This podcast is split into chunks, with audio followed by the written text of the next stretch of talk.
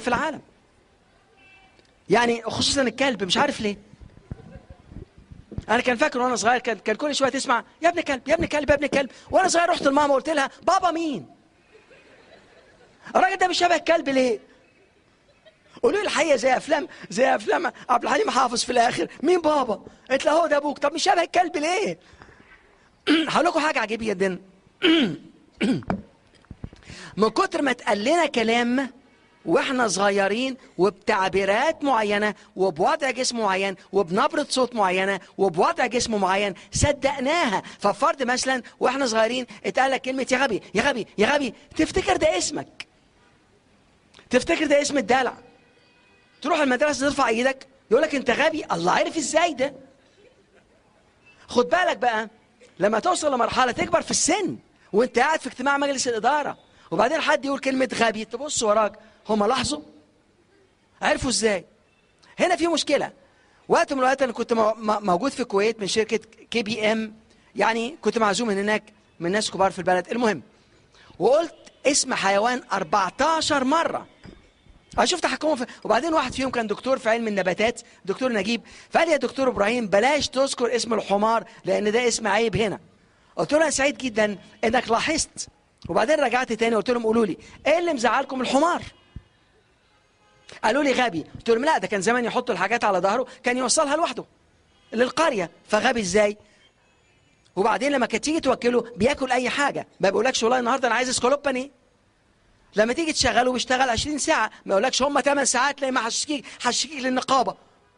وبعدين لما تيجي تنيمه وبينام في أي حتة ما بيقولكش عايز لوكاندا خمس نجوم. يعني ابن حلال وساكي جدا وبيشتغل في وقت اللي أنت عاوزه وبياكل اللي أنت تديهوله وبينام في أي مكان. إيه اللي مزعلك من الحمار فقال لي أنت حببتني في الحمار. واحد قال لي أنا عايز حمار ابوسه قلت له خلاص بوس اللي جنبك. وبعدين بدأت أشرح لهم إيه السبب إن أنا قلت الكلام ده. لأن وإحنا صغيرين اتقال لنا كلام بأسلوب معين وبتعبيرات معينة وبنبرة صوت معينة وبحدة صوت معينة فبدأنا ناخدها ونديها معنى معين. فلما كبرنا وأي حد يقول لك الكلمة دي بيخليك تفقد الكنترول بيخليك تفقد التحكم في ذاتك. يبقى معنى كده الكلام نفسه أليس حاجة واحد قال لي طب دكتور لو حد قال لك أنت قال لك يا حمار تعمل إيه؟ قلت له هبص في المراية لو لقيت حمار هزعل. لكن هلاقي إبراهيم الفقي ولو ما فيش حاجة يبقى عندك حمار ساكن جواك هو ده اللي عاوز يتعالج. يبقى في الحالات دي الآراء الخارجية المؤثر الخارجي العالم الخارجي بيأثر فيك وفي أحاسيسك. يبقى أنت مش متزن. يبقى لازم تعرف كويس جدا إنك تتزن داخليا مهما قال لك أي حد. لازال بردك متزن داخليا. في وقت من الأوقات لما بدأت اكتب قوة التحكم في الذات كتبتها تحت نجاح بلا حدود. بدأت بقوة التحكم في الذات وبعدين المفاتيح العشر النجاح وبعدين حكاية الأهداف والرؤية والغرض والكلام ده كله وبعدين إدارة نشاطات حياتك. ونزلت نجاح بلا حدود. وأنا سعيد جدا اللي تعدت أكثر من 6 مليون نسخة حول العالم وترجمت باكثر من لغة. قوه التحكم في الذات وأنا بكتبها. اتعرفت على دكتور اسمه تشاد هيلمستيتر كتب كتاب اسمه What to say when you talk to yourself.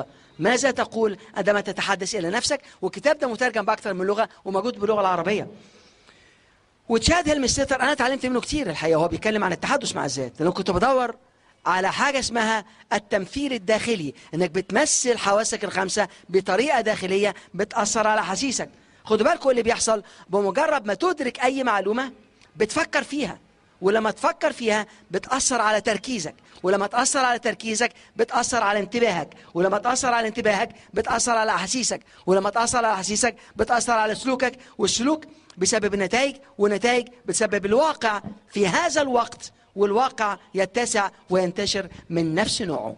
كل ده عايز تغير واقع حياتك غير إدراكك غير تفكيرك غير أفكارك. لأن أفكارك هي سبب في اللي بيحصل ده.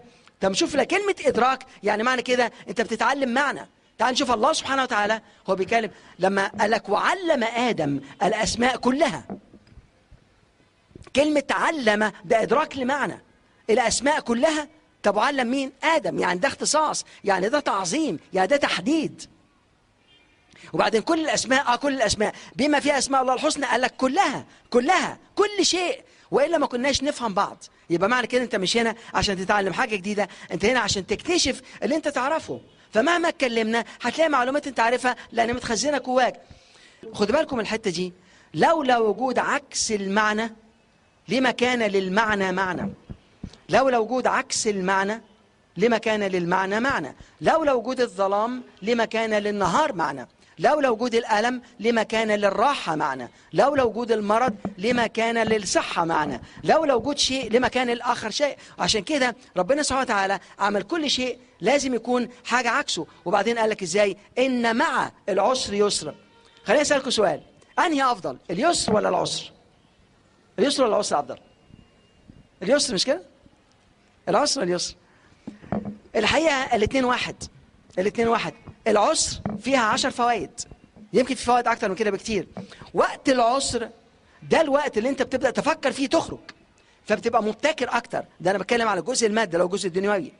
بتفكر تخرج من اللي أنت فيه فبتتعلم. وتعلم اللي بيحصل.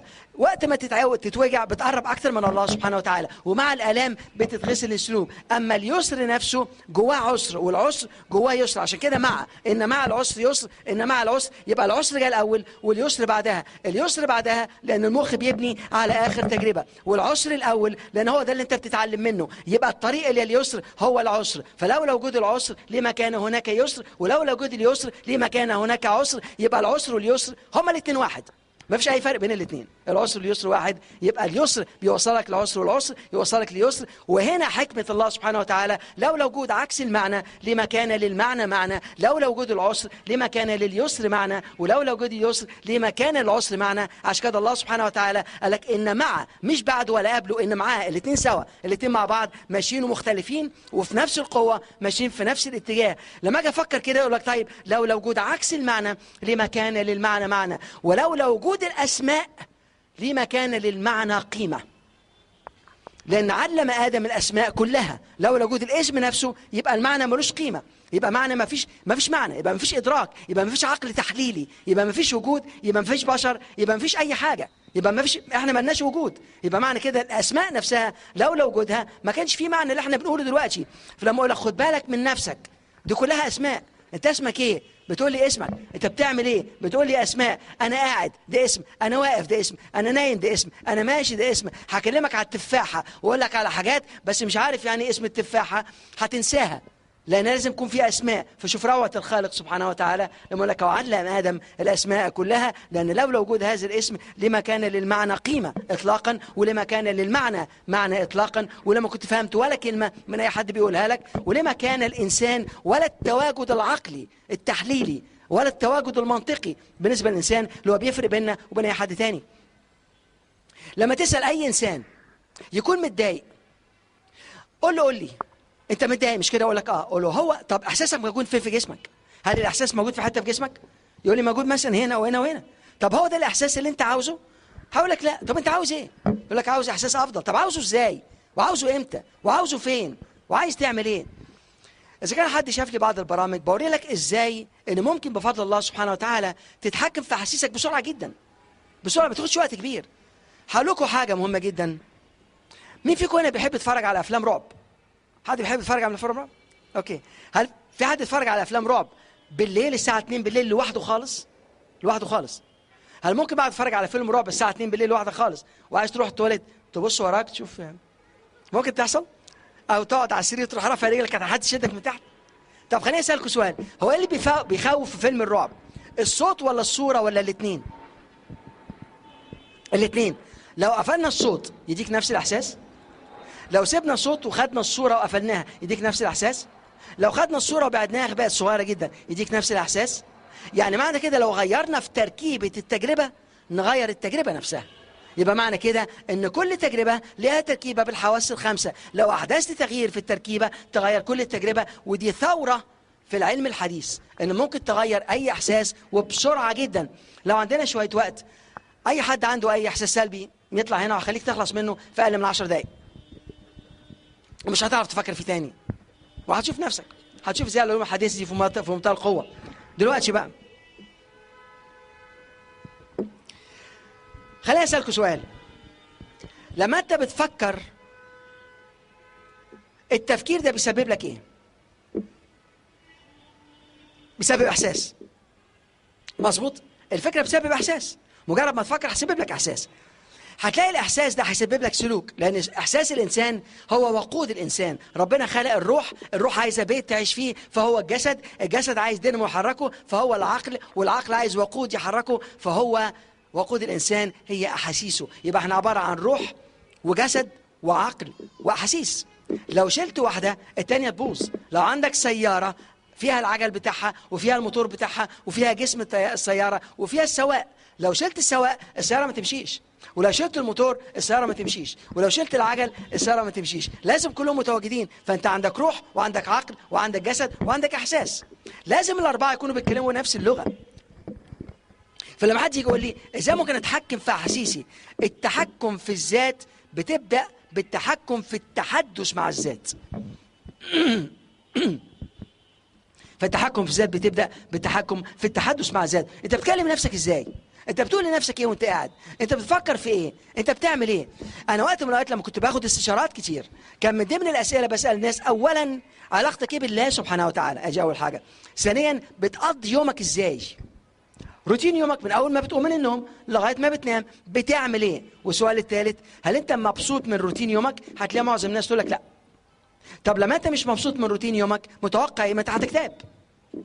فاللي انت بتعمله وصلك لمرحلة انت مش مبسوط منها. يبقى لازم تغير الفعل عشان رد الفعل يتغير. لو تعمل نفس الفعل هتجي لك نفس النتيجة. وده اللي قالوه الصينيين. البروفر بتاعهم if you keep doing what you have been doing you will be getting what you have been getting and nothing will change until you do.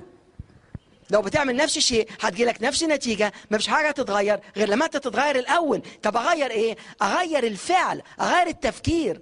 إن الله لا يغير ما بقوم حتى يغيروا ما بأنفسهم. طب لما تيجي تصلي يا رب غيرني. ربنا سبحانه وتعالى أنا غيرتك من زمان. أنت اللي جواك كل الملفات العقلية. أنت السبب في أفكارك. بمجرد ما تفكر في تفكير إيجابي هتلاقي الملفات العقلية الإيجابية تتفتح. لما تفكر في تفكير سلبي هتلاقي الملفات العقلية السلبية تتفتح. وأنت بتقرر ده أو بتقرر ده. وبعدين تقول يا رب غيرني. فكل أنت متغير. أنت متغير من قبل ما تتولد. بس أنت مصمم. تركز تركيز سلبي وتفكر تفكير سلبي فدي النتيجة. النتيجة هي التفكير السلبي بتديلك أحساس سلبي والأحساس السلبي بيخليك تعمل سلوك سلبي والسلوك السلبي يعني عندك نتائج سلبية وبعدين تيجي لك واقع سلبي وده يتسع وينتشر من نفس نوعه. ومفيش حاجة هتتغير غير لما تغير أفكارك.